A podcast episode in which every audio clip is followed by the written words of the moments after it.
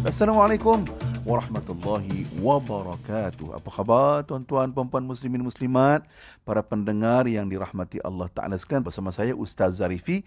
Tentunya ya, tanyalah Ustaz di Britain FM.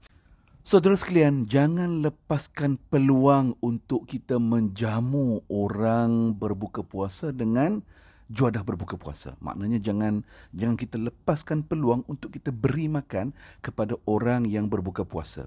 Kenapa saudara? Sebab dalam sebuah riwayat hadis Rasulullah bagi tahu kita yang bagi orang berbuka puasa dengan juadah makanan, kita bagi makanan kepada orang berbuka puasa untuk dia berbuka puasa, kita akan dapat pahala ya, pahala dia berpuasa tu sama seperti sama seperti pahala dia berpuasa tanpa berkurang sedikit pun.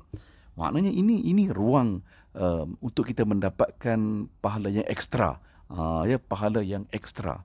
Jadi tuan-tuan puan rahmati Allah kalau kita mampu untuk apa bagi uh, makanan yang yang mungkin yang sedap-sedap silakanlah kan. Tapi kalau kita tak mampu mungkin kita kita boleh boleh saja kita bagi walau sekadar kurma, walau sekadar air mineral kan. Kerana apa tuan Rasulullah sallallahu alaihi wasallam sebut dalam hadis takutlah kamu kepada api neraka walau sekadar dengan sebelah uh, ya sebelah buah tamar itu. Maknanya buah tamar tu tuan-tuan kita belah dua. Sebelah tu kita makan sebelah lagi kita sedekah pada orang yang berbuka puasa. masya-Allah. Jadi tuan-tuan maknanya itulah itu yang paling minimum lah ya. Jadi kita kena ambil peluang ini tuan-tuan. Kerana apa?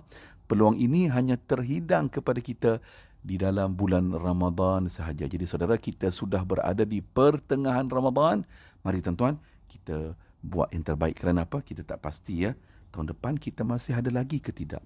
Masih kita dapat hidup dalam madrasah Ramadan ataupun tidak? Jadi sementara Allah Ta'ala bagi peluang ini, mari kita manfaatkan peluang ini.